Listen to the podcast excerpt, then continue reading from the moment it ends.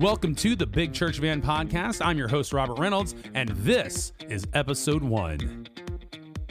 Today, we're going to be traveling back to the year 2000 to talk about the massively popular City on a Hill song, God of Wonders, and its impact on modern worship.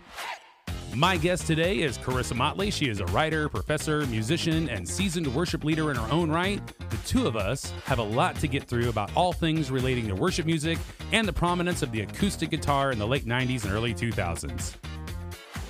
Plus, we're going to be counting down our top 10 favorite acoustic driven worship songs. It's a list you won't want to miss. All this and more coming up on this episode of the Big Church Van Podcast.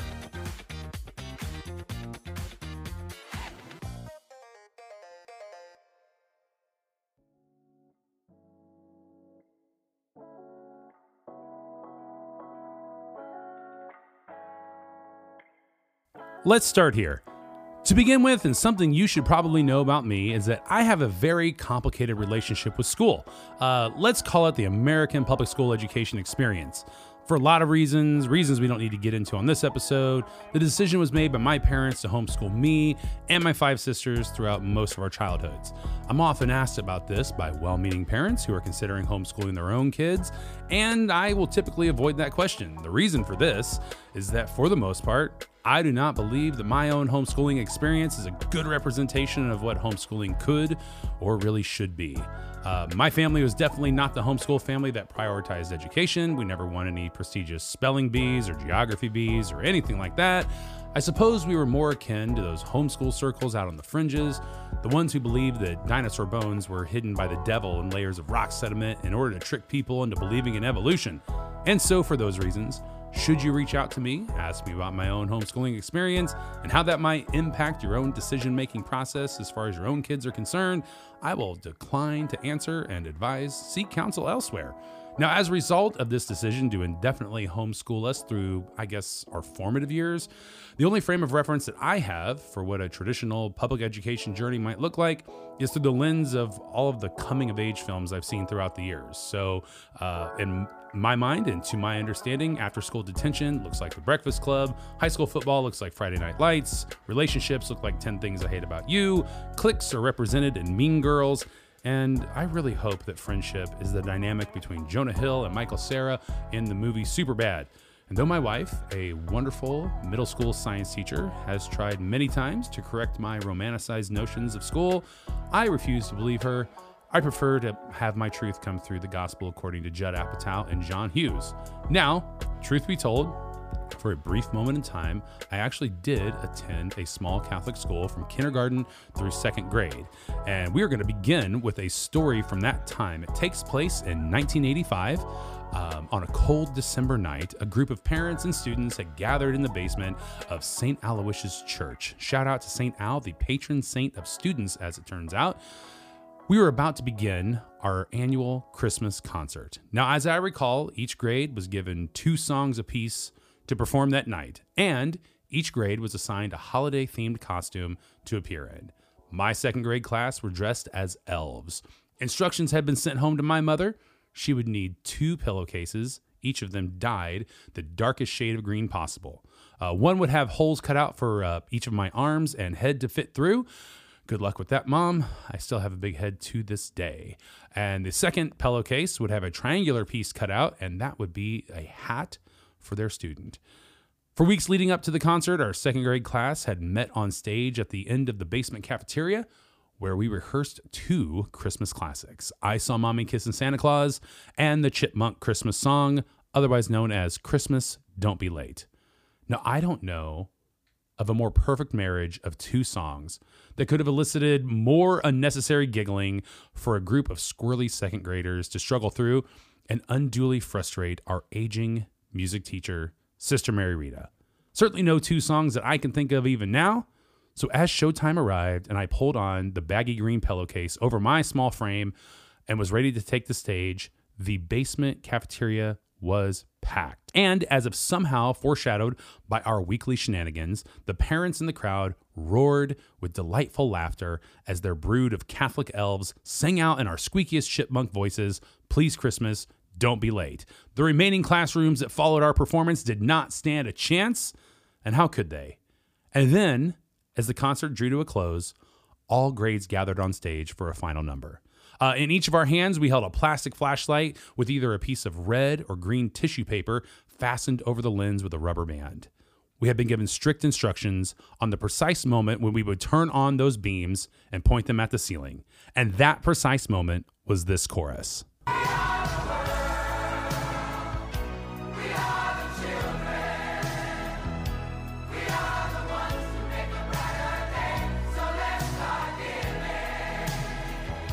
That, of course, was 1985's We Are the World, a collaboration by the group known as USA for Africa, the brainchild of renowned world hunger activist Bob Geldof, produced by the legendary Quincy Jones and featuring the voices of Michael Jackson, Kenny Rogers, Bruce Springsteen, Cyndi Lauper, and as of this recording, the late Tina Turner, just to name a few.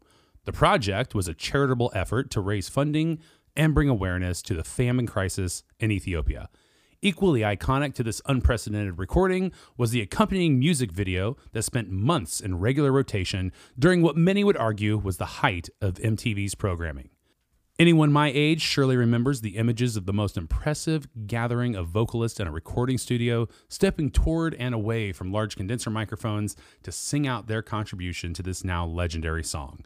But We Are the World was not just a song, it was an event, it was a movement, and a template for future charitable collectives to model.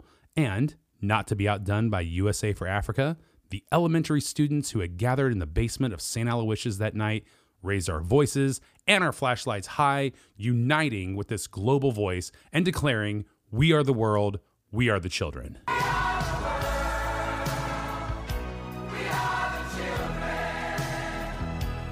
So it was around the fourth or fifth time singing through this chorus that I looked over and I saw Steve, another elf in a pillowcase, holding his flashlight directly beneath his chin, emulating the face of a glowing skull.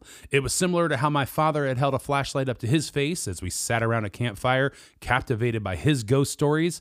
And, as you might imagine, Steve's spark lit a fire among the choir of elementary students, and soon a wave of glowing faces began to spread across every grade of harmonious carolers dressed as elves, angels, reindeer, and snowmen. Some parents watched in horror, others in disbelief, and still others, probably those cool bachelor uncles who answer to no one, were cackling at the sight of a couple of hundred flaming skulls singing, We Are the World. I did not return to school that next year, and by all accounts, neither did Sister Mary Rita. I'd like to imagine she transferred to another parish in another town, far, far away, and never again made the mistake of handing out 200 flashlights to a bunch of elementary school students standing on stage for the remainder of her years. I apologize for the gratuitous overusage of that clip. I could not resist the comedic timing, but it will not happen again for the remainder of this episode. Of course, We Are the World and USA for Africa are not the only examples of high profile musicians raising awareness for a charitable cause. Just one year prior, another Bob Geldof project, this time based out of the UK, featuring the likes of Bono, George Michael, and Sting, among others, and forming under the name Band Aid, recorded their own global anthem titled Do They Know It's Christmas After All?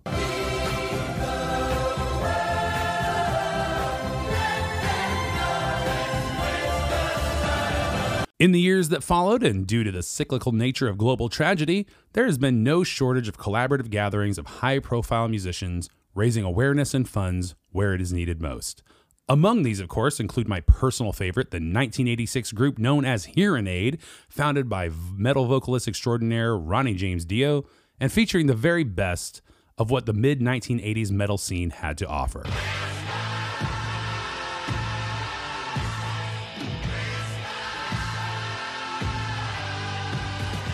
And then there is my least favorite, the 25th anniversary edition of We Are the World, also featuring the very best of what 2010 had to offer. Come on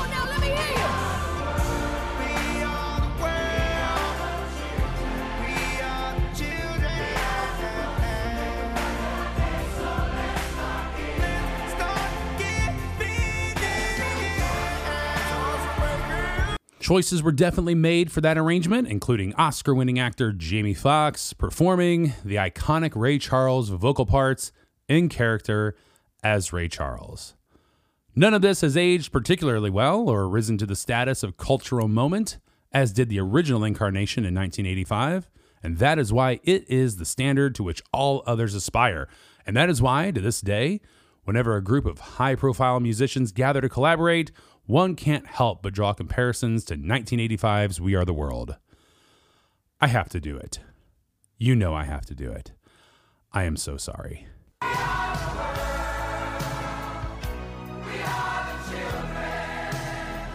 That is the last time that we will pull from that cut. We will not be hearing from USA for Africa for the remainder of this episode. Here on the Big Church Van podcast, we like to take a look back at moments within evangelical culture that have often paralleled mainstream pop culture throughout the years. And of course, within the contemporary Christian music scene, there have been multiple group projects that have echoed the influence of that We Are the World moment.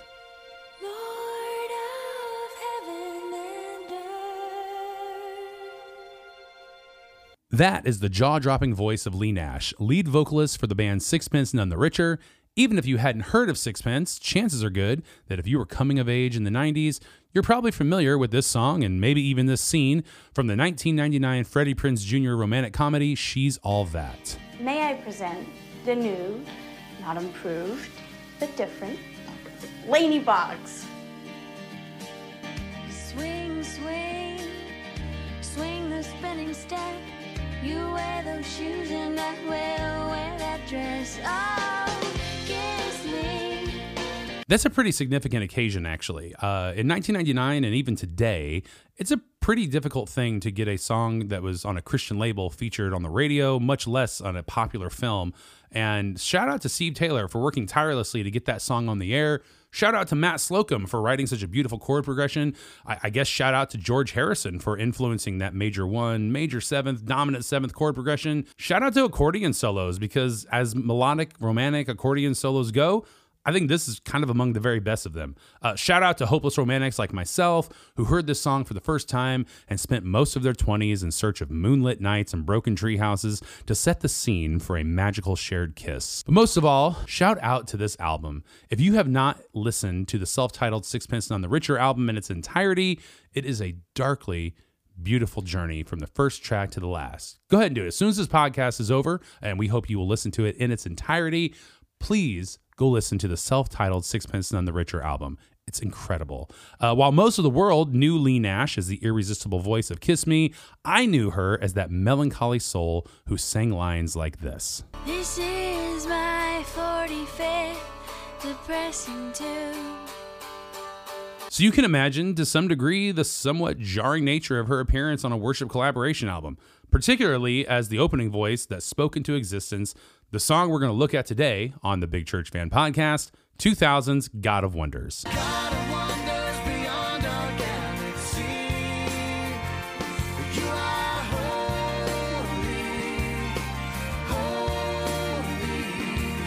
So, if you're of a certain age and you grew up in the church like I did, uh, names like Jars of Clay, Third Day, Caedmon's Call, Jennifer Knapp, Bebo Norman uh, are just a few among many who made up a collective known as City on a Hill. City on a Hill, uh, that is not just a Ronald Reagan quote, that is actually a reference from Matthew chapter 5, verse 14. Uh, the concept of collaborating, uh, according to the album's creators, was not just like a flex to have an impressive roster. Uh, according to the producer, Steve Hindalong, uh, he says in a quote, Our concept of community is one that takes the emphasis off a particular artist who may have their name attached to a song and places it where it belongs in the worship and exaltation of God.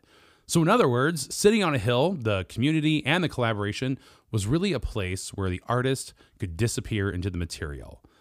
So, I guess perhaps unwittingly or fortuitously, uh, not only were the creators of City on a Hill producing music that was functional and useful uh, in the space of uh, corporate worship, uh, but kind of due in part to the accessibility of the instrumentation, hundreds of years of church tradition was about to be overturned by three chords strummed on an acoustic guitar.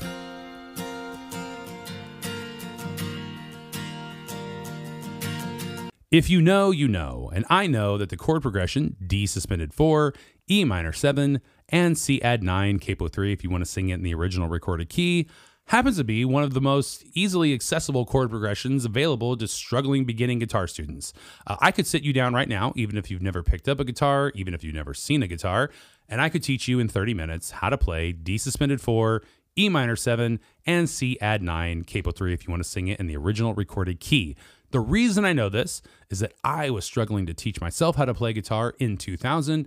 And then I stumbled upon a website called Rockin' with the Cross. Uh, Rockin' with the Cross was an early database of user submitted tablature and chord charts of contemporary Christian music.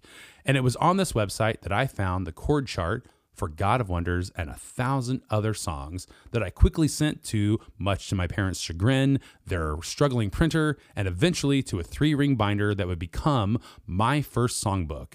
And it included the likes of aforementioned names like Jars of Clay, Third Day, DC Talk, PFR. Great band. PFR. Underrated band. Check them out.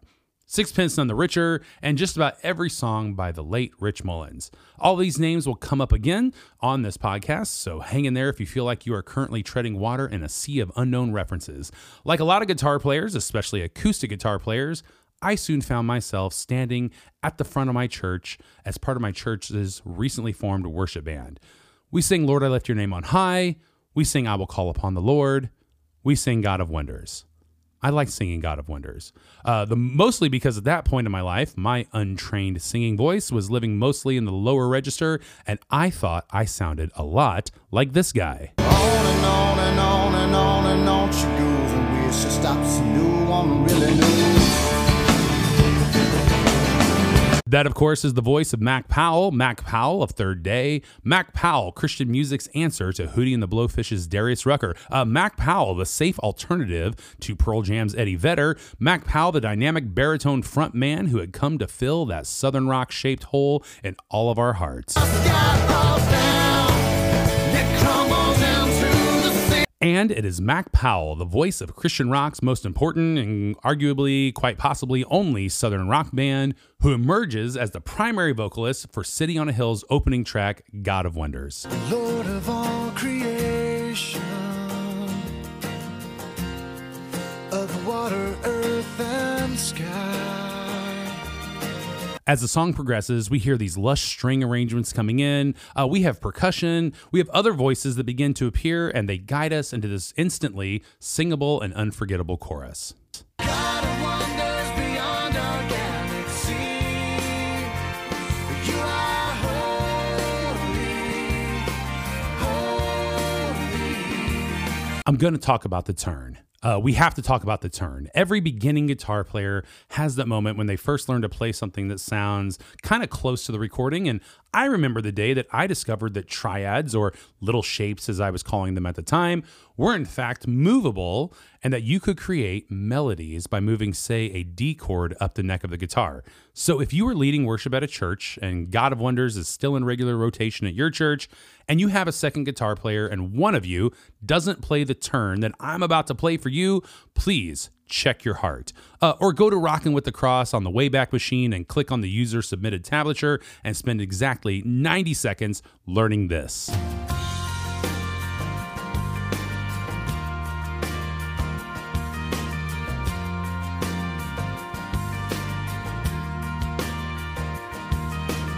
In a lot of ways, I believe that the simplicity of this instrumentation is key, even vital, to the massive reception of this song.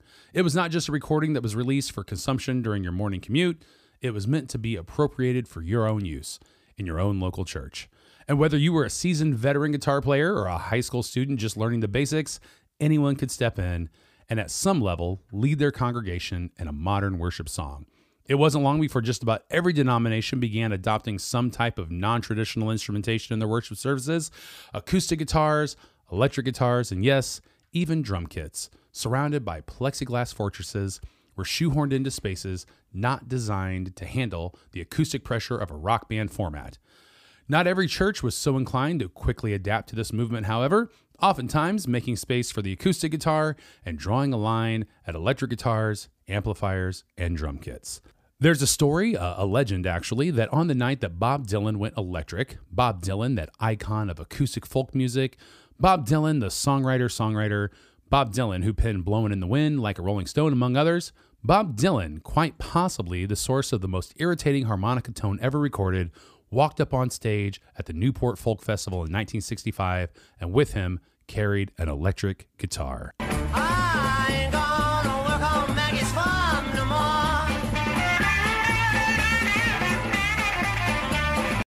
He and his band then proceeded to play an aggressively electric guitar driven version of the song Maggie's Farm.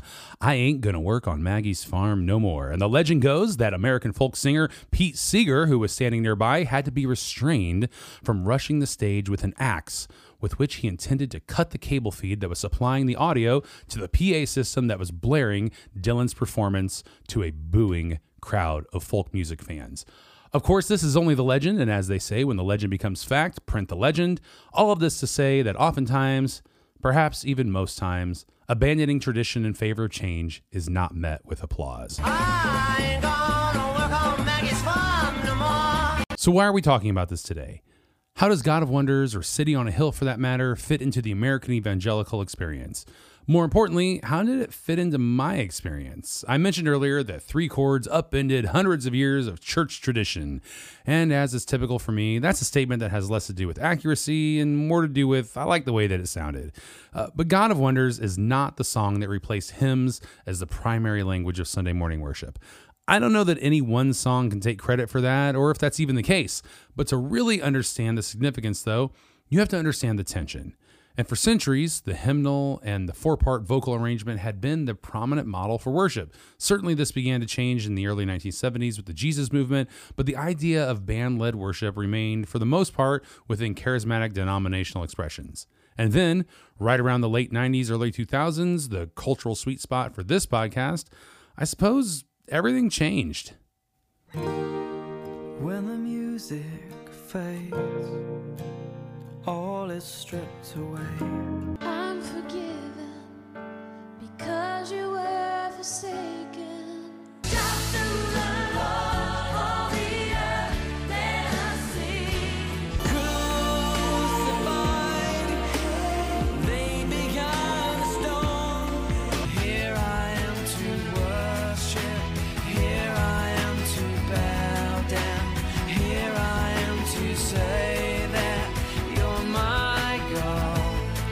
And with that, a great schism emerged, uh, a tension within the church. There's a term that I really don't like to use, but for the sake of giving context, many people refer to this tension as the worship wars. Uh, those lines that were drawn between those who preferred traditional hymns and those who prefer modern instrumentation and arrangements in their Sunday morning worship. Uh, for those of you who didn't grow up in church, think of it as the way that the parents of baby boomers reacted to Elvis and the Beatles appearing on The Ed Sullivan Show, or actually just any instance of generational contention. During my time as a worship arts director, I had been on the business end on more than a few occasions of a viciously worded email. It's not something I like to dwell on, uh, so we're not going to stay here long. But now that I think about it, something about God of Wonders. When I needed a softball on Sunday morning, maybe something to calm those aggressive voices, I could always drop God of Wonders into the set list and usually make it to my car after church without somebody chasing me down. In all the years that I was on staff at church, I don't think I can recall anyone getting upset with me over God of Wonders. And I mean, it's not the most edgy song by any means, but I certainly had received far more severe complaints for lesser offenses. And now that I'm sitting here, several years on the other side of church staff life, I wonder if it has something to do with the familiarity to it.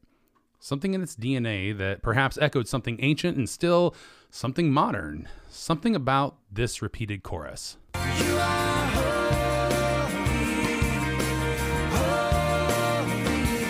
And something about this chorus.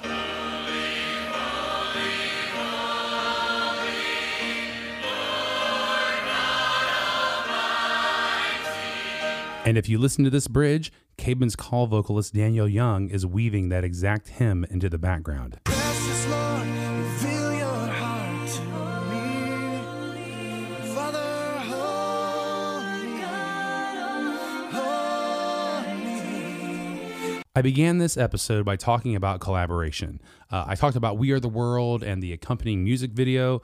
That wasn't just me finding a loose reference to connect the dots between City on a Hill and God of Wonders back to a childhood experience.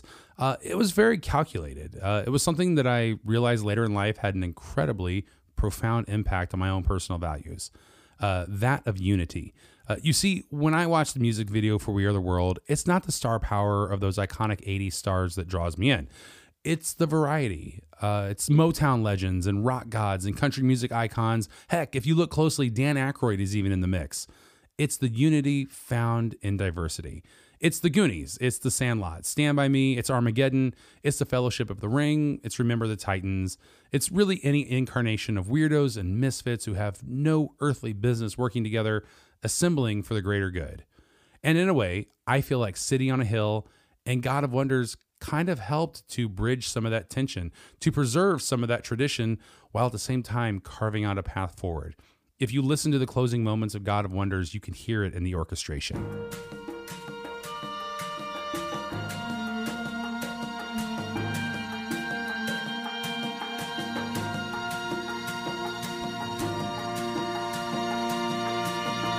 So, did it work? Did God of Wonders bridge the gap between the traditionalists and the next generation? Probably not. Uh, to my knowledge, a ceasefire to the worship wars has not yet been drafted. In fact, it might be safe to say that those of us who were the progressives of the 90s and early 2000s have become the traditionalists of today. And as each new generation of creatives rise to write the songs of the church, songs like God of Wonders have, for the most part, been packed away like a Rubbermaid container of baby clothes that you keep in the attic just in case. Even the image of the acoustic guitar player passionately strumming their way through a Sunday morning service has somewhat faded in favor of massive electric guitar pedal boards and ambient backing tracks. As it turns out, every generation that rages eventually becomes a thing that is raged against. I mentioned earlier that I had spent some of my time on staff at a church and some of the tension in that space, but it wasn't all tension. Some of it at times was really beautiful. There were moments where you could almost imagine a community not so entangled by their agendas that they couldn't find the unity within the diversity of their expression. I recall an early Sunday morning when I arrived to begin preparing for our sound check, and I was approached by a woman in her 70s. I recognized her as one of those voices of opposition to just about everything I did during my time there. We made small talk for a moment, and then, as she turned to walk away, she paused and looked back in my direction and said, Don't give up on us. We're trying. We really are. I've held on to that encounter for years. Uh, very few people know about it. I'm not sure she intended it this way, but when I heard the word us, I didn't interpret it as her respective camp. Rather, the us of the two of us standing there talking. Don't give up on the relationship. Don't give up on the community. Don't give up on the vision of unity.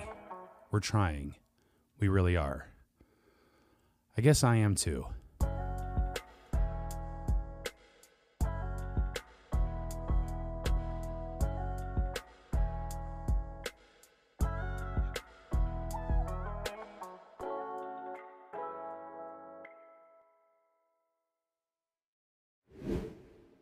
My guest today is Charissa Motley. She is one of my oldest and dearest friends, and she has the misfortune of being the first guest on this as of yet refined podcast. Charissa, thank you so much for being on the program. Hey, hi, thanks. Charissa, thanks so much for being here. I specifically wanted to reach out to you for this particular topic um, because you are a musician, uh, because you are a worship leader, uh, and that's kind of a little bit of how we know each other. You're also an old friend, and so you kind of I don't want to say maybe you didn't get your start playing music in church at this time, but I know you were definitely a part of it. Um, uh, do you want to give us just a little bit of like your background and, and your life? Yeah, absolutely. So I'm a child of the 80s, just like Mr. Reynolds here. Uh, so we have that in common. Um, I grew up in church, uh, started playing piano when I was eight years old. So I was classically trained for a long time, but did grow up in the church um, in a really great um, for most of my life, American Baptist Church in Illinois. Started playing, you know, the if you're not familiar with like the 90s, the 80s, 90s church music, uh, we used to do what were called offertories, where you would basically just play a solo, right? It was a performance piece Right. um, while people took the offering. And that's kind of where I started performing, quote unquote, performing, right? And doing that in a church setting. You had to be very polished. You had to be very prepared. You had to be really uh, kind of on point for that experience. I've been playing the piano in a church setting for a long time. Um, the worship leading kind of came later because that wasn't a thing uh, for a long time. and so that was something I really started probably in college. So that was Yeah. in the early 2000s. Um, but yeah, that's been a whole a whole ride. Uh, I've been doing it ever since then. So that's 20 years ago. Like about the time everything shifted, what did worship look like at your church prior to drums, guitars, piano? Like what what did it look like uh, for your church? So uh, it was funny. We were preparing for this, you know, and I had to actually go back and rack my brain and think about what did we do before worship music, right? Before the rise of what we know today as modern worship music, and what did I grow up with um, in a fairly traditional church that I grew up in? You know, we sang a lot of hymns, and so I was really used to that. They're pretty standard hymnal. Um, but I also had to look up what were some of the songs that were popular in the 90s. And it was a lot of the Maranatha songs, the Oh, yeah. Uh, those type of songs. Um, I'd say late 90s, you started getting some simple worship choruses like Lord, I lift your name on high. Uh, those ones that kind of were bridging from really traditional into, hey, maybe we could do something that's a, a little different. Um, and so there were like, I remember singing songs like, still pretty formal, but Majesty. Do you remember that one? I do. And, I uh, do. That like almost a hymn, but not as long as a hymn. Yeah, there's something really like, especially like you think about Majesty. There's something Mhm. about that song where it still kind of has that format, Yes. but it's it does have like a like the Gaithers. I think are another name that right. That kind of bridged Yes. that gap a little bit. yeah. Um, I I gotta imagine "Shine Jesus Shine" Oh, maybe for sure. pop right For right. sure. Celebrate Jesus. Oh uh, yeah, With the claps. yes, uh, Yes. was a was a big hit. Um, so that kind of era of again, it felt like still musically complicated uh, for the most part. Like a lot of the instrumentation was still kind of complicated. Um, the church I grew up in, I think, was not. We were not ahead of the times, uh, but I don't think we were especially behind the times either. So I think you know we were maybe a little. We weren't cutting edge, but um, we I do remember a lot of those songs. We had a chorus book, you know. Yep.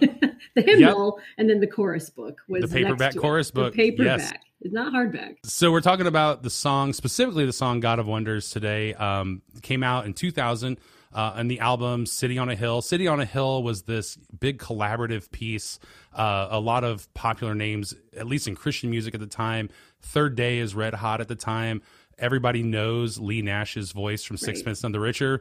Um, Caedmon's Call, maybe not as widely known, but still a very beloved band. Mm-hmm. Jars of Clay, of course, uh, are in there. Were those the bands that were kind of on your radar at the time, or was that kind of what you were listening to? Yeah. early two thousands. Yeah, definitely. So, like I said, I was in high school in the late 90s, uh, graduated from high school in the year 2000, and went into college um, right after that. And so, yeah, my like high school through college was 96 to 04, right? So, right in this time frame where everything felt like it was changing.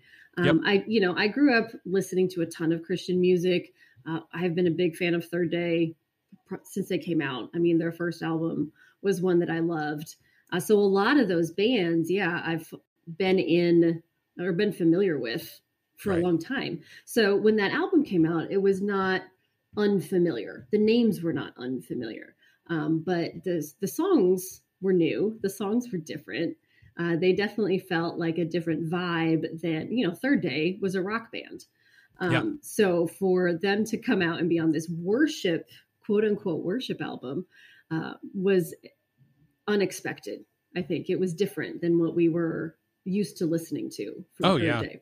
I mean, you talked about you know graduating college around that time, and you know we're just like right off the edge of the '90s. Mm-hmm. Uh, MTV Unplugged and VH1 Storytellers is is, is huge. It's massive.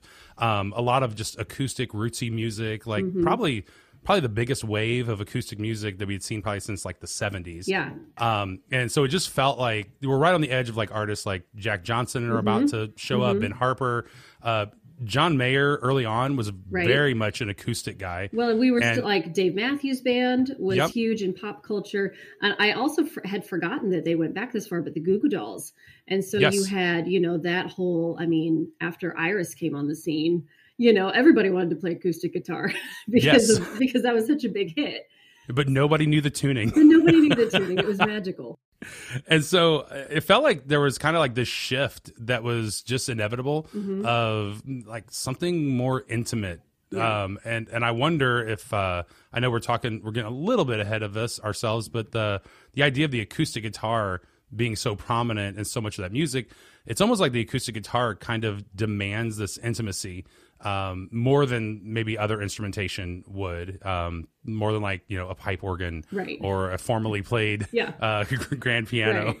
Yeah. Um, like uh, you talked about like some of the listening to some Christian music. Like who are some of the other artists that maybe around that time that were like what was your jams? So I had to go back and actually look up what who was around in this time period because I have a Yeah. terrible memory.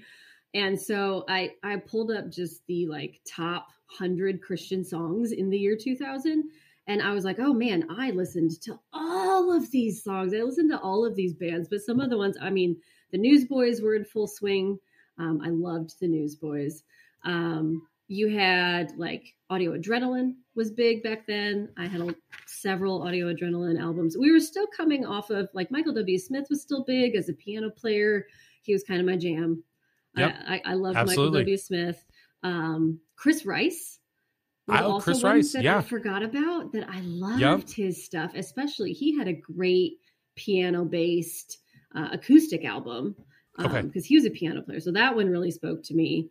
Um, the band PFR. Do you remember the band Oh, PFR? I are we going to talk about PFR? I don't know. Are we? I have I have so much love for PFR. Me too. I had forgotten about them. Um, so like PFR, Big Tent Revival, like all Yep. these bands that just kind of disappeared by the end of that decade.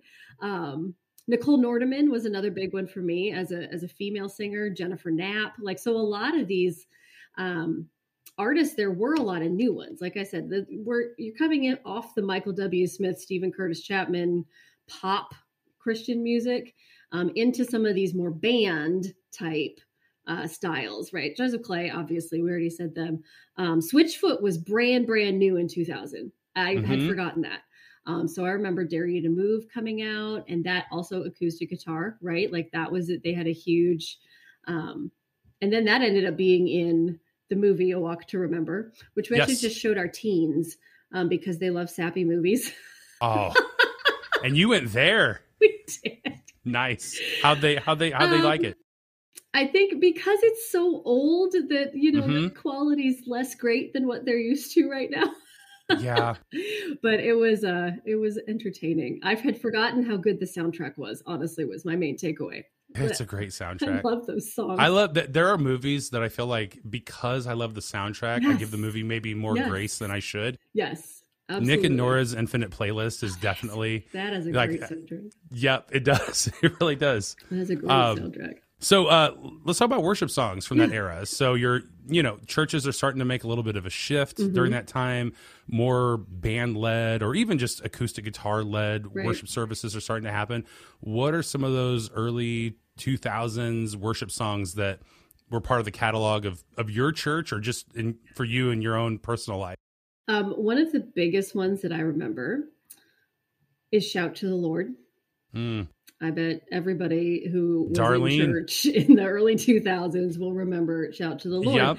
And that for me is an interesting one because when you say Hillsong now, that's not what you think of, right? Not at all. But that's Hillsong, right? That was Hillsong in the late 90s and early 2000s was Shout to the Lord. And so that itself has had this evolution of you know associations with different organizations and different songwriters and and different styles um, but again i think shout to the lord had that kind of classic vibe i don't know it was a big ballad right like this big power ballad um, where it, it had a key change in it Oh, the and, key you change. know, that was the best part i still Yep. love i still love a good key change i mean I love it. I love a good key change in the middle Yeah. of a song. Um, and so I remember Shout to the Lord, we did a lot. Um, that was one that was in pretty heavy rotation at my Yep. Um, some, I could, you know, there's a lot of, uh, we had, you know, you kind of listed a few artists that were started, um, this whole worship movement. Chris Tomlin was a big one. Uh, he had a lot of those early songs like We Fall Down.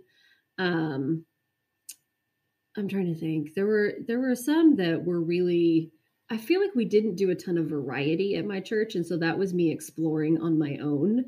Okay. um, in the Christian bookstore, right? Yeah. because we didn't have Spotify.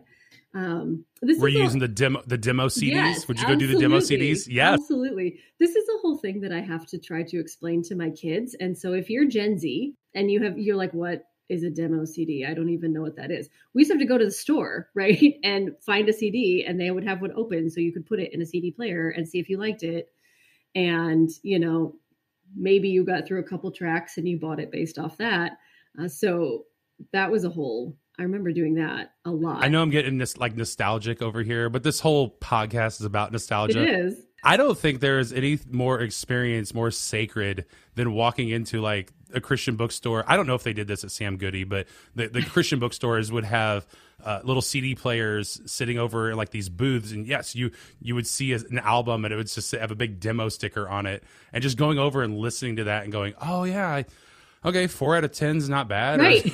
So- right and you and you would buy the whole album yeah, four here's my seven, here's my seventeen dollars. exactly Yeah. you know it's like oh i like the first two tracks and the last two tracks on this jars of clay album so i guess i'll buy Yeah. the whole thing because i don't have any other choice like i said i was kind of trying to figure out on my own and through some experiences i'd had i went to a couple conferences uh, really got into passion the passion label and so like i said chris tomlin i had been exposed to um, david crowder band uh, matt redman Charlie Hall, a lot of the guys on that early Passion um, label, those were the big ones for me for for quite some time, um, and not necessarily because they were on the radio, but because their songs.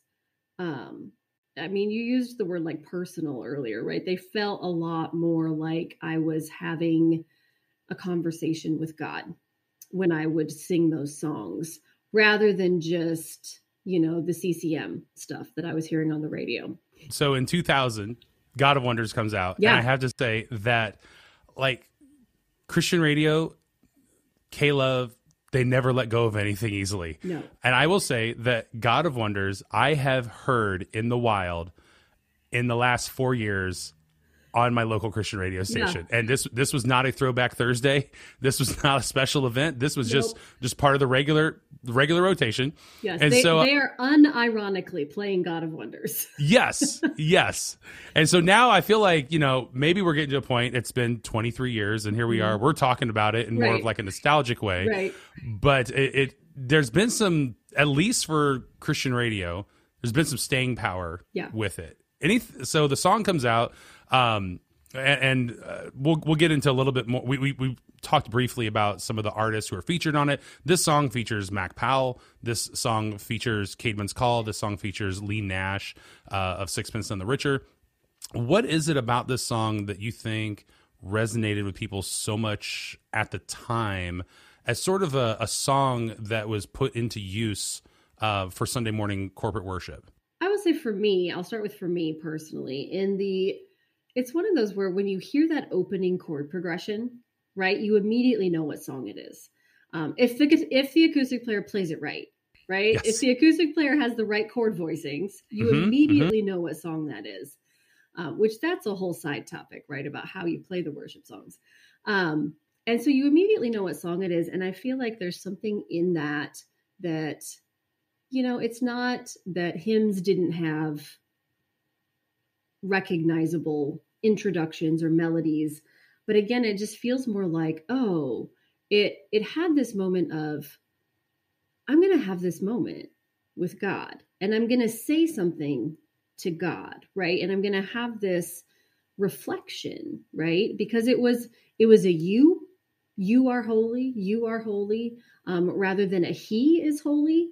Um, and I feel like that was part of the shift is that it became more intimate, honestly, to use that, you know, to say to God, you are this. Um, I'm going to talk to you like an actual person.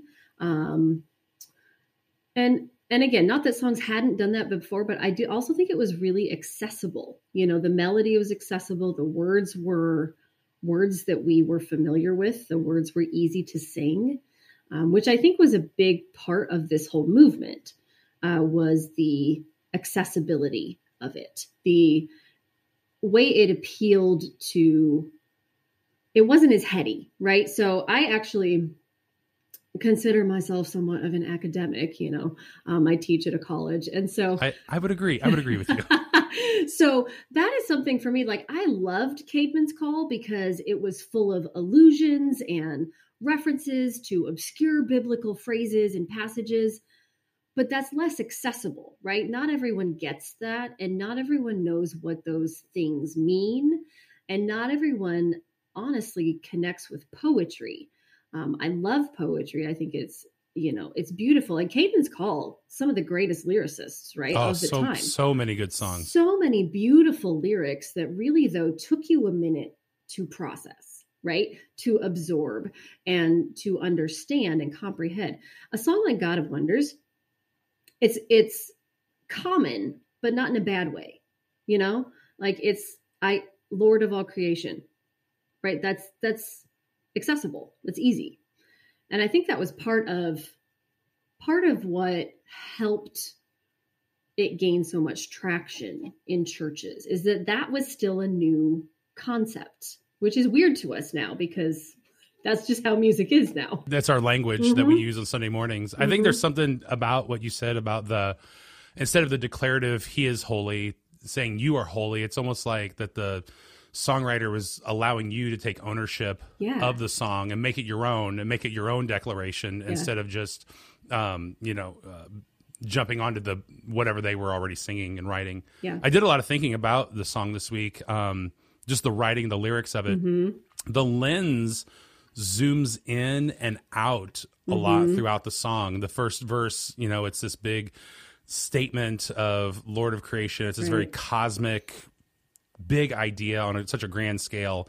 The second verse is from a first person and you know uh talks about god is the one whose name i will call when i when i stumble in the darkness and right. then later on the song musically it, it has it has grown and has become this big there's this huge orchestra playing Mm-hmm. and then it comes down to just a very small uh accompaniment behind mac powell who kind of in a very odd kind of alternate chorus just says precious lord reveal your heart to me right. it's such an intimate thing to ask is. for Yeah. and um, Yeah. I wonder if a little bit of the reason the song has had so much staying power is it works in so many different contexts. Like Yeah. it works uh, on a Sunday morning as a, a piece of adoration or a piece of confession or Mm-hmm. just on a lot of different levels, a call to worship. Yeah. Um, God of Wonders is a little stronger than I maybe initially gave it credit for when I Sure. when I picked it out as kind of the the maiden voyage of this uh, pod, of this podcast. Yeah, Uh, and, and I, I would agree with you. I think it gets at a lot of various aspects of God, right? Like a lot of us connect with the God who created the world, right? Like he's big and he's powerful and he, you know, can do all these things. Um, but also he's our personal savior, right? Yep. Like, there is something very personal about the relationship that we can have with him. And to have all of that really in the scope of a four minute song is pretty astonishing Right.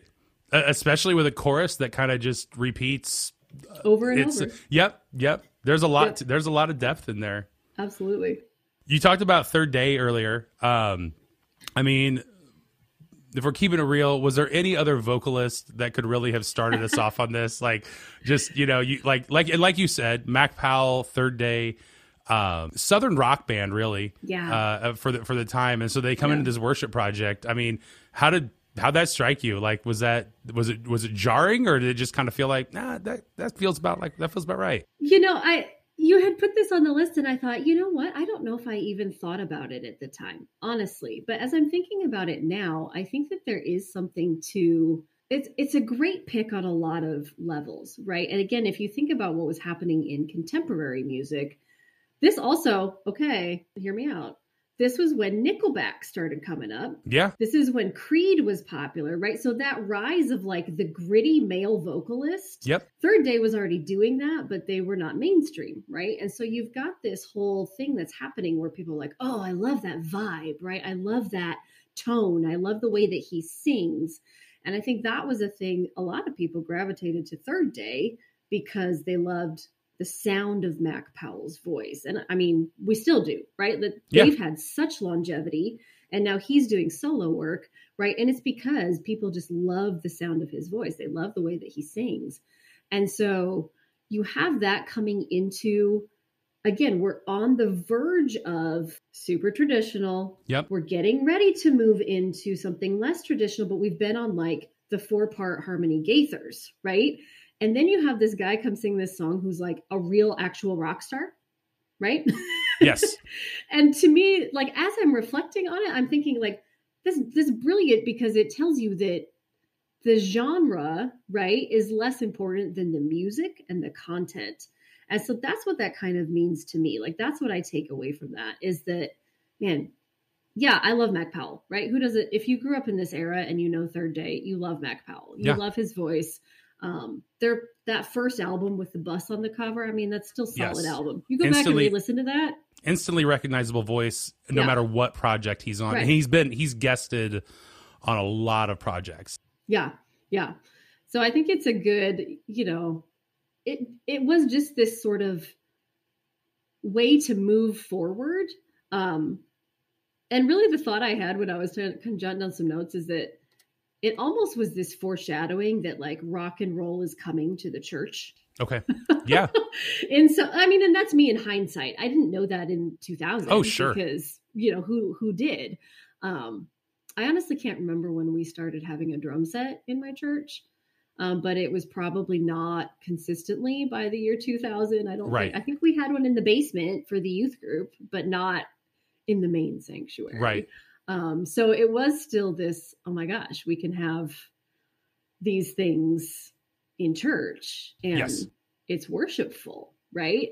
Uh, so I think he was a great front runner. He was a great, you know, sort of harbinger of what was going to come in the next decade with worship music. Yes. Speaking for myself as a struggling tenor, I adored having someone who had a deeper voice Yeah, who was leading some worship. I was like, oh, this is fantastic. yeah, So, City on a Hill, the album comes out. It's this uh, big collaborative effort.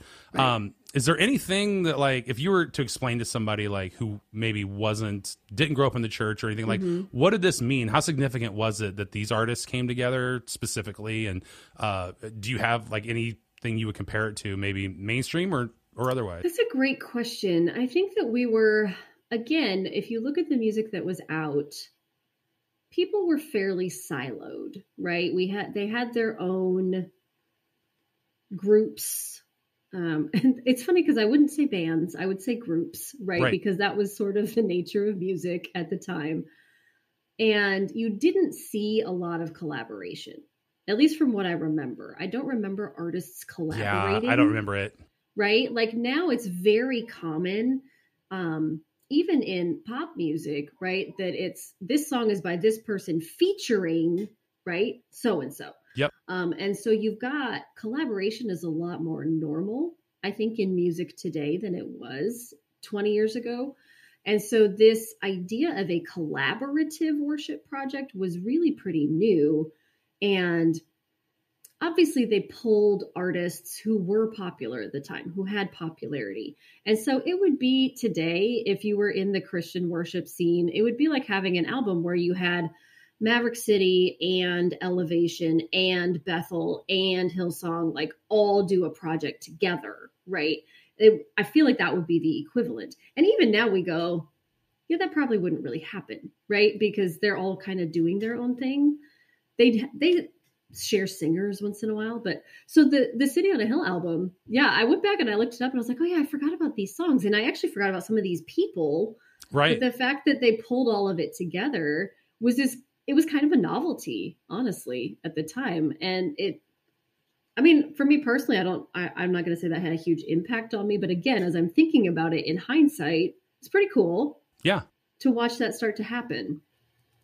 A term that maybe some of our listeners might be familiar with, or maybe not. Depends on kind of which corner of the church or the world you grew up in. Uh, is worship wars, and yeah. uh, that is one that if you're not familiar with it, it's kind of the idea of this tension between traditional and contemporary. Um, the idea that a lot of churches, one that when the shift was happening from contem- from traditional worship to contemporary worship, a lot of people had trouble letting go of that and kind of accepting modern techniques into Sunday mornings.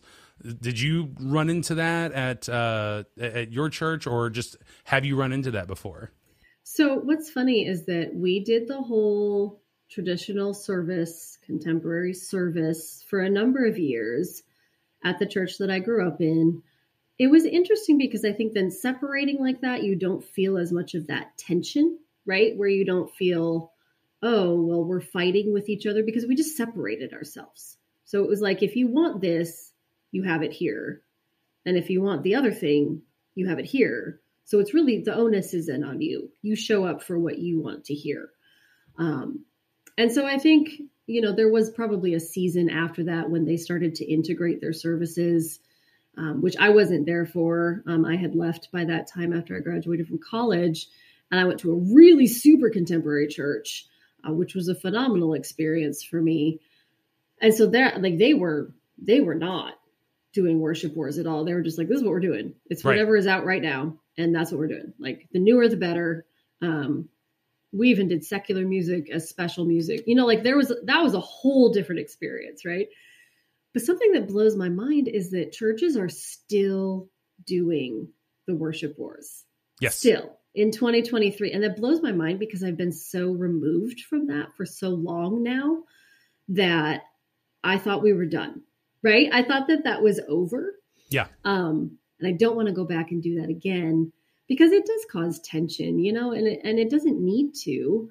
Um, because at the end of the day, right, if your music is about God, Yep. why why are we fighting about it, right? And again, as someone who grew up in a super traditional musical background, I love a good hymn every once in a while. Oh, of right? course. Yeah. I love it. You know, I have some favorite hymns and um, I probably always will. And so I'm not opposed to that. I think that there's, you know, there's something to be gleaned in there.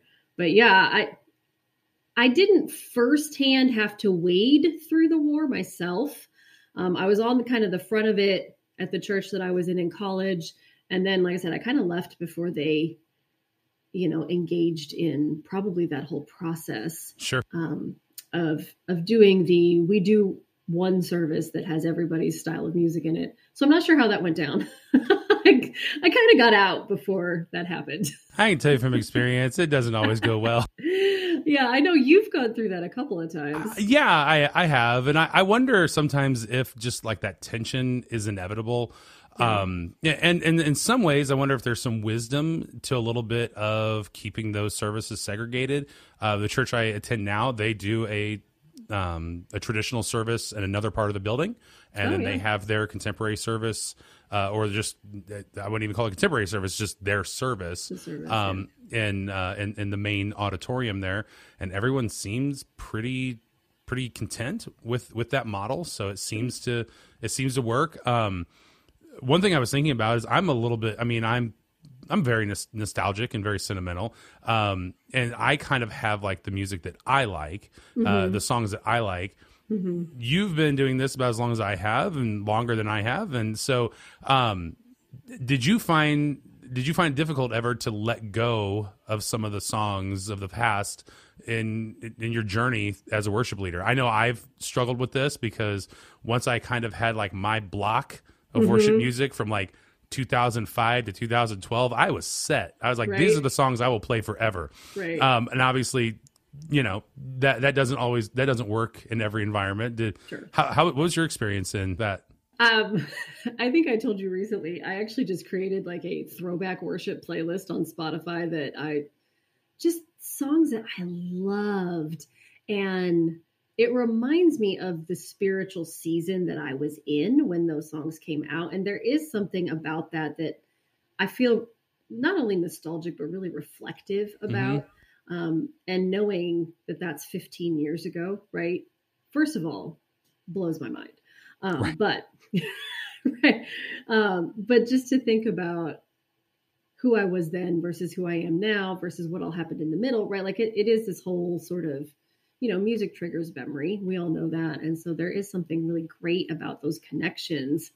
But also, I think it holds up. Like, I think it's such great music uh, on the whole. And it, it just, it's still like, I, I still, I'm going like, yeah, I can still worship to that. Like, that's something that really connects me to God when I get in the in the zone with those songs. But definitely I have favorite probably favorites from almost every era. Oh yeah. Um songs that I was like, you know, that you don't want to let go of, but they kind of run their course or like even at the church that I serve at now, we have songs from my husband and I have been there 8 years.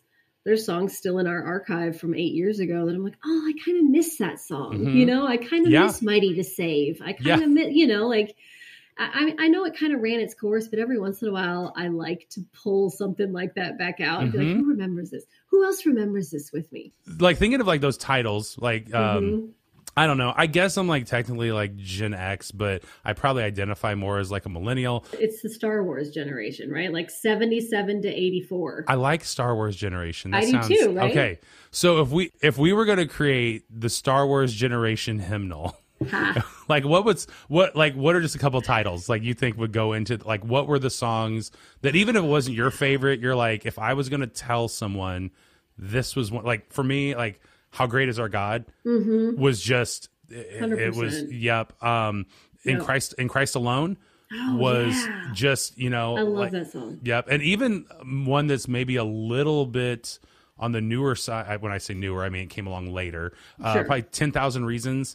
I think that was yeah. one that was just That's huge. Like, what do you what do what do you That's got for us? one. There's a lot of Matt Redman stuff in those years that was really popular. Heart of Worship was a big Mhm. one.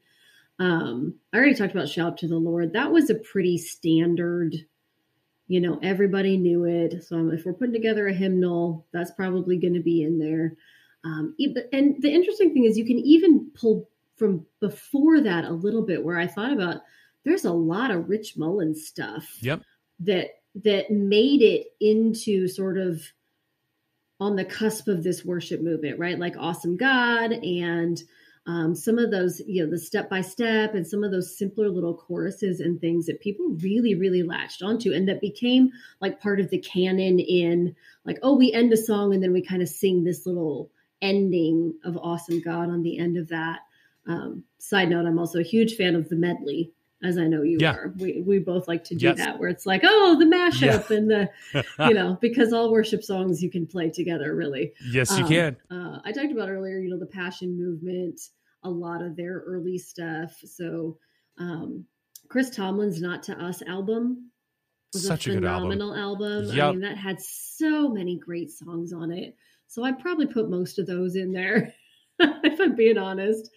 Um, a, a lot of David Crowder songs, I think, would make the cut too. They're a little bit, I think, more obscure for some people. I don't think all churches got into David Crowder, but um, Chris Tomlin definitely was canon.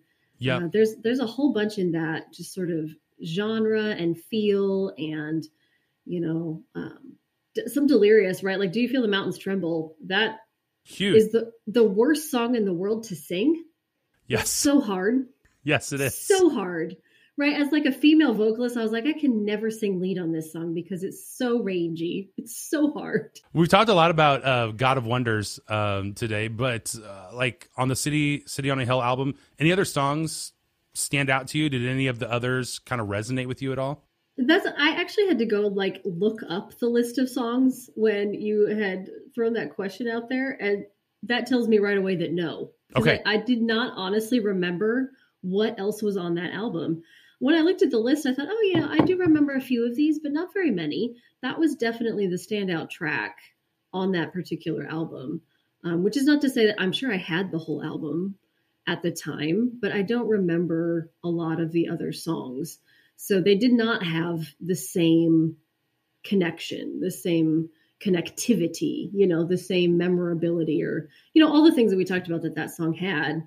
Um, so no, I don't. Did Okay. you have any other ones that you were like, oh yeah, I still sing this? Yeah. So uh, this road uh, by Jars of Clay is the Oh, closing yeah. song. Yeah. Um, and it's such a jars sounding song. Yeah. I mean, it's the acoustic, it's the har- the, the the Steve Mason harmonies, Mhm. um, the accordion, and um, something that I thought about was because we've been talking about how so much of this is bridging traditional to contemporary. That seems to kind of be like a recurring theme of even this conversation. Yeah. And um, something I picked up on listening to, well, something that we haven't talked about in God of Wonders is the little drop of Holy, Holy, Holy uh, that Yeah. Danielle Young drops into Uh-huh. that little, and it's so well placed. So and good. it, and it's such just kind of like a nod to the Yes. past as this song is moving forward. Um, even the strings at the end Mm-hmm. reference it. Then when you get into this road, which I think this road is a fantastic Jars of Clay song. Um, it ends. There are a couple of hymns just instrumentally, and the song already. There's like just so much like hymn DNA in the arrangement of that song.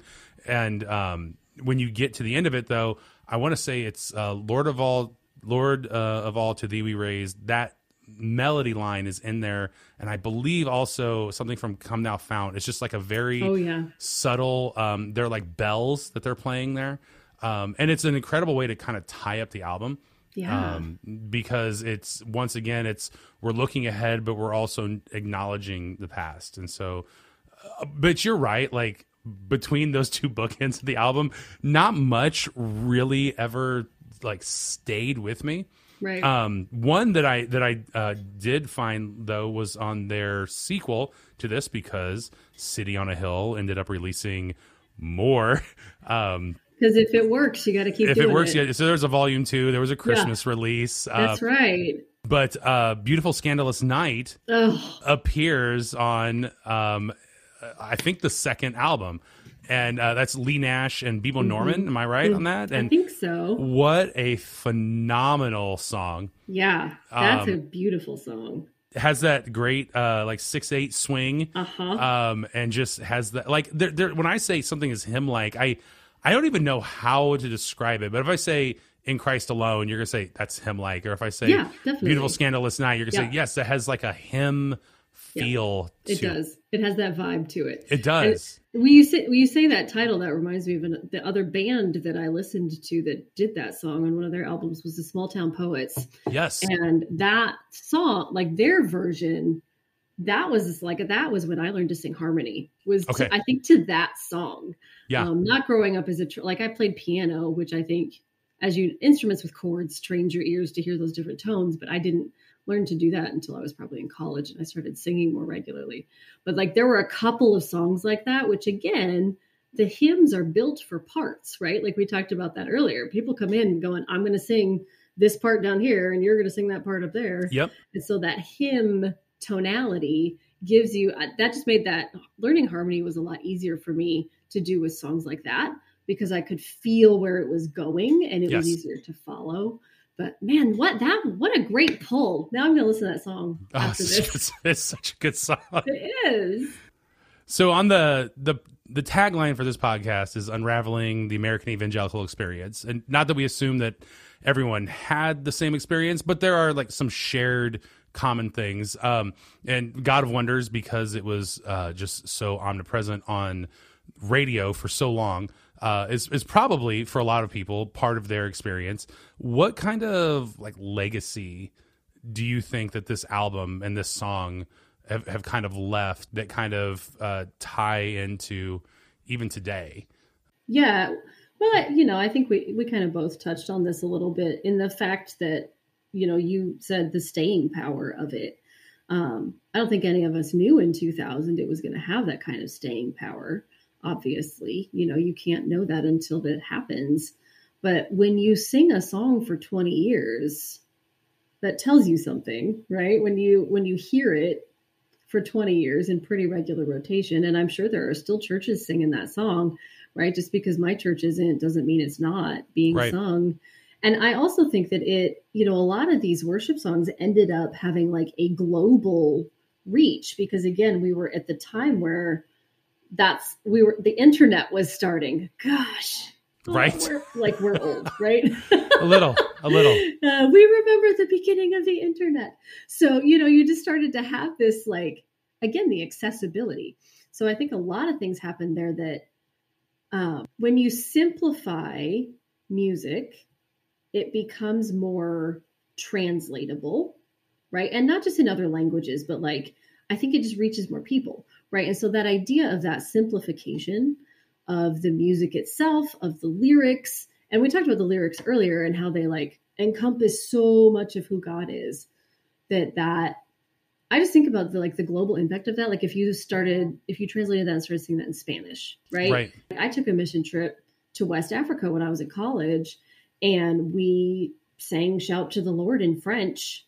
And A is beautiful, and B, how it was super cool to see, you know, this song that we knew and we loved, that we could take it to somewhere else Yeah. in a different language. So you think about a song like God of Wonders again, I think it's the accessibility of it that really made it impactful. And I think that when you talk about the evangelical experience, you know, this is a thing for me that like that's a word I don't love because Sure. it has so many connotations for people.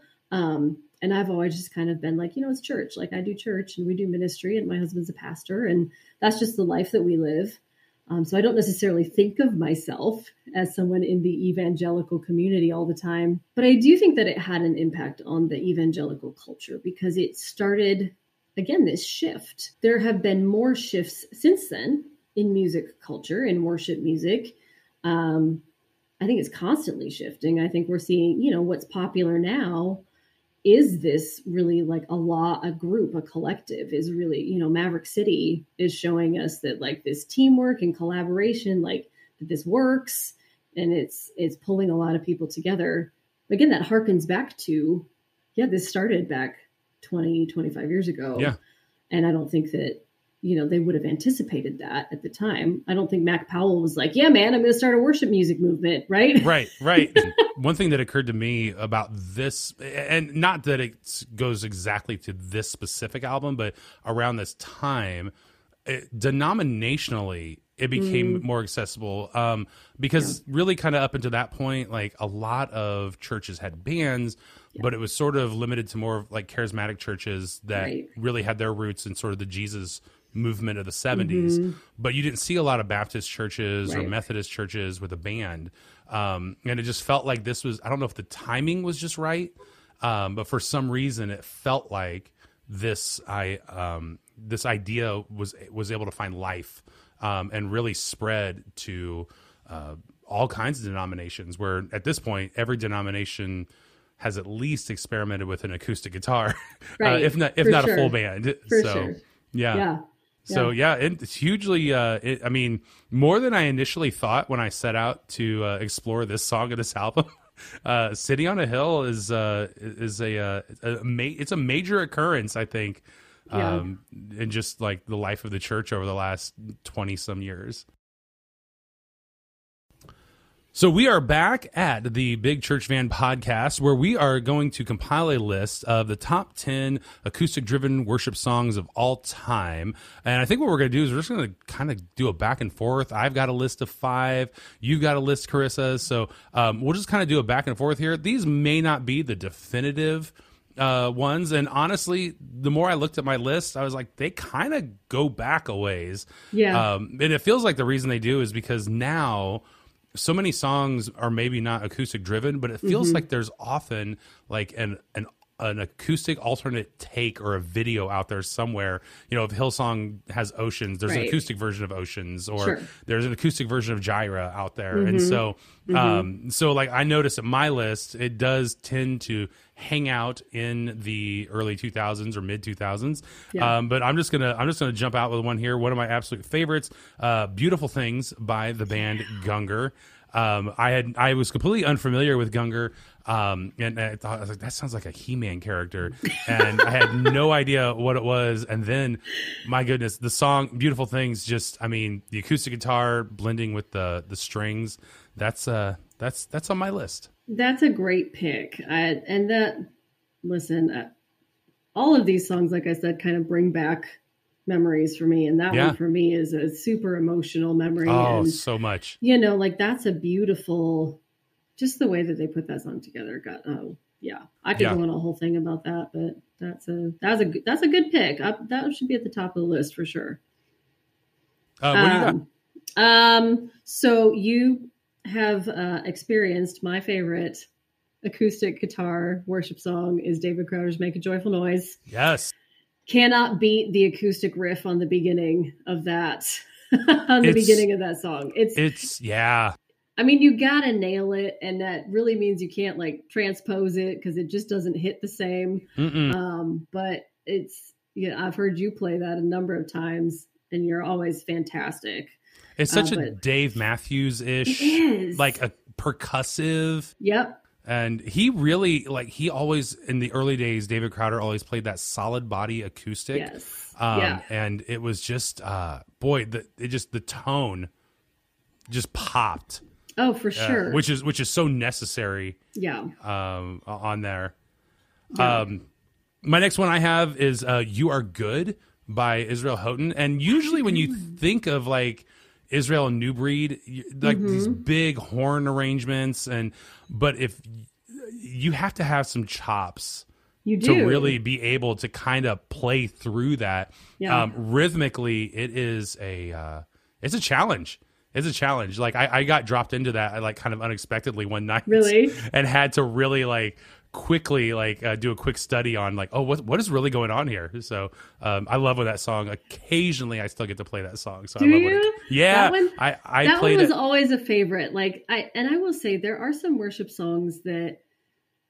I have this thing where sometimes I'll listen to it and think, hmm, you know, maybe Yeah. I mean it's an okay song, but then you play it and you play it live and you play it with a band and it just man, the way that that hits. And that is one of those songs for me. I wouldn't So much probably energy. listen to that song on repeat, Mhm. but I would play that in a heartbeat. I would oh, to play that song live is so much fun.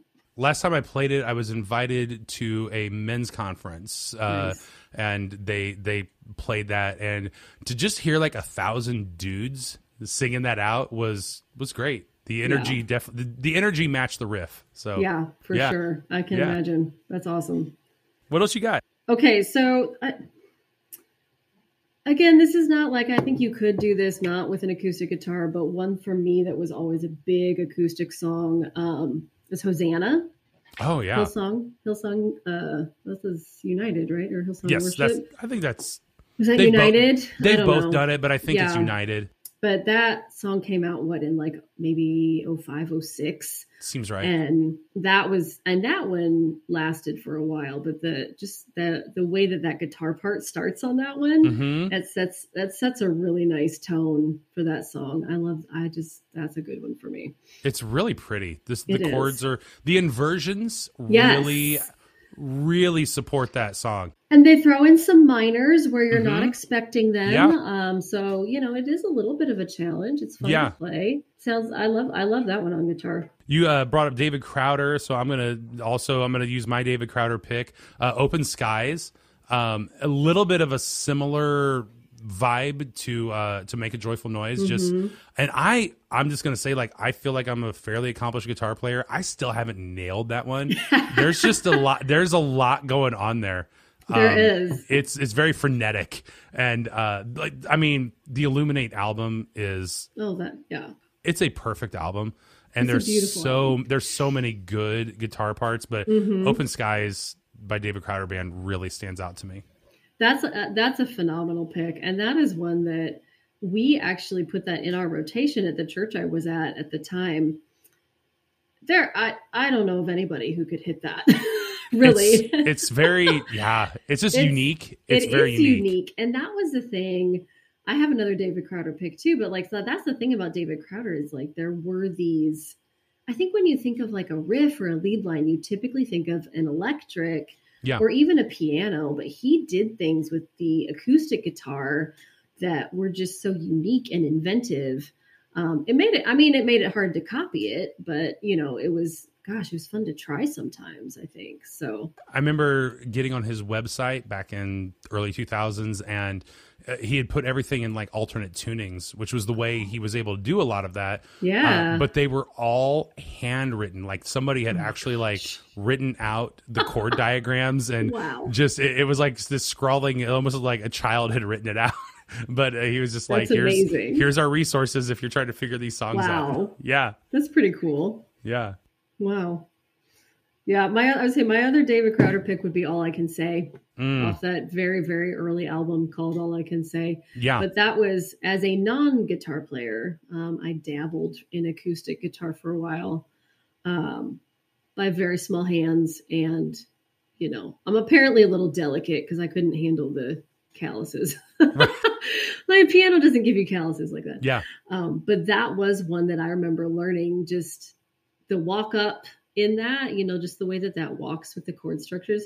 It's a pretty simple chord pattern. Yes. But it has, again, that really notable, identifiable, Yep.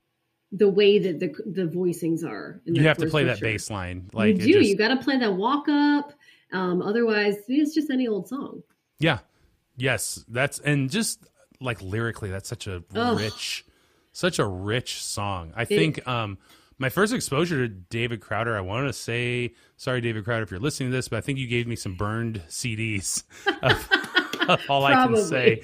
And I remember hearing that and just being like, oh, this is like I, I had grown up uh, a lot like listening, like revering the writing of Rich Mullins. Yeah. And I think it was the first time I'd really heard someone kind of like reach that that Mm-hmm. level. Um, just wow, yeah, such a good. My my my Spotify playlist these this week is just going to be all of this. It's gonna. I really hope everybody goes and listens to all these songs that we're talking Yes. about. It's it'll make a lot more sense if you do. It really will. this song came up earlier in our chat, um, and uh, uh, here I am to worship. Yeah. Uh, originally by Tim Hughes, but has been covered just by everybody, at this point. Yeah. Yeah. Um, something about just the way that the the chord rhythm, the driving of it, it, it matches the the feeling of the song. Mm-hmm. Like it matches the emotion of the song. Um, the way you have to drive the acoustic, uh, the right hand rhythm. Um, it's very Right. simple, very easy. Uh, you you could learn to play it after like three guitar lessons, Right. but it's a very um, it's the song is very heartfelt, and I mean b- by even just the title, "Here I Am to Worship." Um, the it like playing that I think is one of the times like me personally. I feel the most as if I am bringing an offering of music to God. that song, that song, for some re- for some reason, don't know why I can't explain it. Yeah. Um, but yeah, yeah. Yeah, Here there are here I am songs like that. There are Yes. songs like that. Okay, so we're talking about acoustic guitar though in worship. Do you, we haven't even gotten to Shane and Shane. Shane and Shane. Wow. Yeah. I mean, yeah. if you want to hear some incredible acoustic guitar playing, uh, the Psalms album, yes. uh, my pick off that is "Unto You." If you want to challenge yourself to do a triple strum, that's the song. Got it. That's Well, the song. I will. that I will is- listen this week. Oh man, the the acoustic on that. If you guys don't know Shane and Shane, please, especially their old old stuff, like a ton of that acoustic guitar.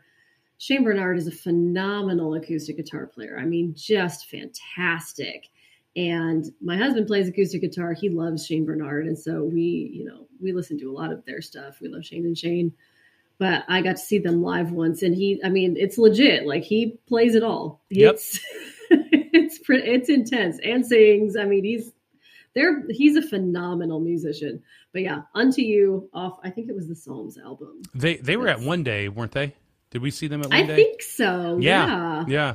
I just I remember like there were band after band after band, Yeah. and then just these two dudes who looked like they just been camping out behind the stage just came Ball walking out. With, yep, and just crushed it on a, a little acoustic duo. I was like, dude, that guy sings higher than I do. That's Right? wild. Yeah. Yeah, there uh, was it. The worship initiative was that there? Yes. So it had so many good arrangements Yes. of uh, of they worship music. excel, I think, at arranging. I mean, they write their own stuff too. They've got a single out I just heard on the radio. That's great. Yeah. But they excel at arranging stuff. Um, they've got a whole all these songs we're talking about from like the 90s, early 2000s. They've got albums full of covers of all of these old songs, Yeah, which are phenomenal. they're so good. I loved their cover of Oceans and their cover of Beautiful Things yes. were just fantastic. amazing. Uh, last one I have. Uh, this is by Phil Wickham, and it is from his album uh, called "Sing Along 2. Okay. Uh, it's a live cut of "Spirit of the Living God." Ooh. I don't know what tuning his guitars in. Uh, drop D flat something probably, and it is this. You could hear the looseness of the strings, Yeah. and he's just they're droning, and his voice is just it's hitting impossibly high Phil Wickham notes. Right. Um, and but in between all of it, he's really exploring the fretboard and he's really doing a lot there. Um, it is probably one of my favorite. Just if I have a really a really good sound system set up, mm-hmm. it's mm-hmm. one of my favorites to play because it just it takes up the spectrum of sound with between his voice and the acoustic guitar. But yeah, Yeah, Phil Wickham's he, he's one of those guys God. I, I feel like you forget that he's a really talented musician mm-hmm. um, because you get focused on his voice, right? Right. And you forget. And he's a phenomenal piano player too, and Okay. so he's just very he's very talented. yeah. That's it's a good pick. I actually haven't heard that song, so I'm gonna Yeah, go look it's good. up. It's good. What you got? Um, I would say my my last one, which as you mentioned, there are a lot of acoustic versions of a lot of songs. Uh, my last one that I picked actually is um, "Whole Heart," which is another Hillsong United. "Hold Me Now." oh the yeah, acoustic version of that. Oh man, that one just it's all it's just an acoustic guitar and a piano and super tight three part harmony. And that is one of my go to if I need to get in my feels, yep. but in a Jesus-y way, like that is one of my go to songs. I'm looking through our list. This is a feels list. There's It like a is a lot. there's a there's there's a lot on this list. and so, fortunately for our listeners, we will have a link to a Spotify playlist featuring Nice. our list of the top 10 acoustic driven worship songs of all time. This is the definitive list. No one else is allowed to have an opinion on it. But if you do have an opinion on it and you'd like to let us know what your top 10 or even just one of the songs you thought that we missed, yeah, what did we miss? yeah, drop it into the comment section in a very polite and nice way. Have polite sure. discourse with everyone else. Remember I that know. Jesus is reading the chat. Yes, we look forward to reading uh, all of your uh, your comments. Charissa, this has been fantastic. So, so thank you for being on the Big Church Van podcast. thanks for having me. This has been a blast. Thank you to our guest, Charissa Motley, for being on the program today. Thank you to producer Chucky P for helping us through all of the logistics and editing for getting this podcast off the ground. Thank you, dear listener, for granting us a little bit of your attention today and listening to us discuss the American evangelical experience. I'm Robert Reynolds. This has been the Big Church Van Podcast,